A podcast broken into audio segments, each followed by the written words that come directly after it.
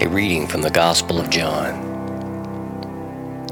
For God so loved the world that he gave his only Son, so that everyone who believes in him may not perish but may have eternal life.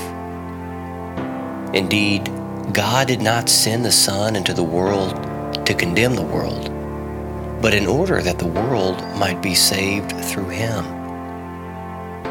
Those who believe in him are not condemned, but those who do not believe are condemned already, because they have not believed in the name of the only Son of God.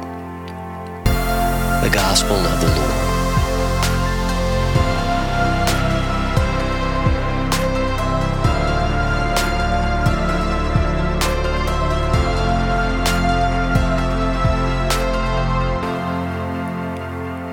Brothers and sisters, this weekend we celebrate the great solemnity of the Holy Trinity. One God in three persons Father, Son, and Holy Spirit.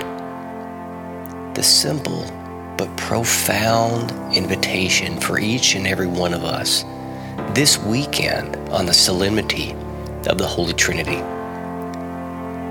is to meditate deeply on our identities as beloved sons and daughters of God.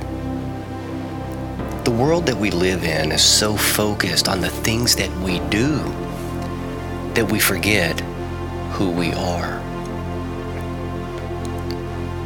Brothers and sisters, your identity as a beloved daughter and a beloved son of God is the most important thing everything that you should, that you do should further magnify who you are. If you do anything that takes away from who you are, that is not from God. And everything that you do should be something that magnifies the reality that you are a beloved son and daughter of God. So, brothers and sisters, very short reflection this weekend, but one that is to the point. Do not get caught up in the things that you are doing to the point that you forget who you are. Those things do not define you.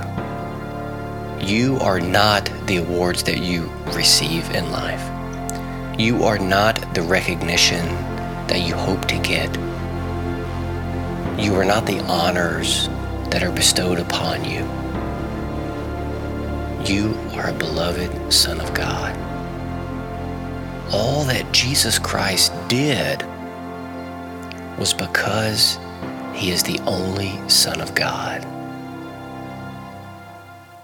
And the Father loves us so much that he sent that only Son.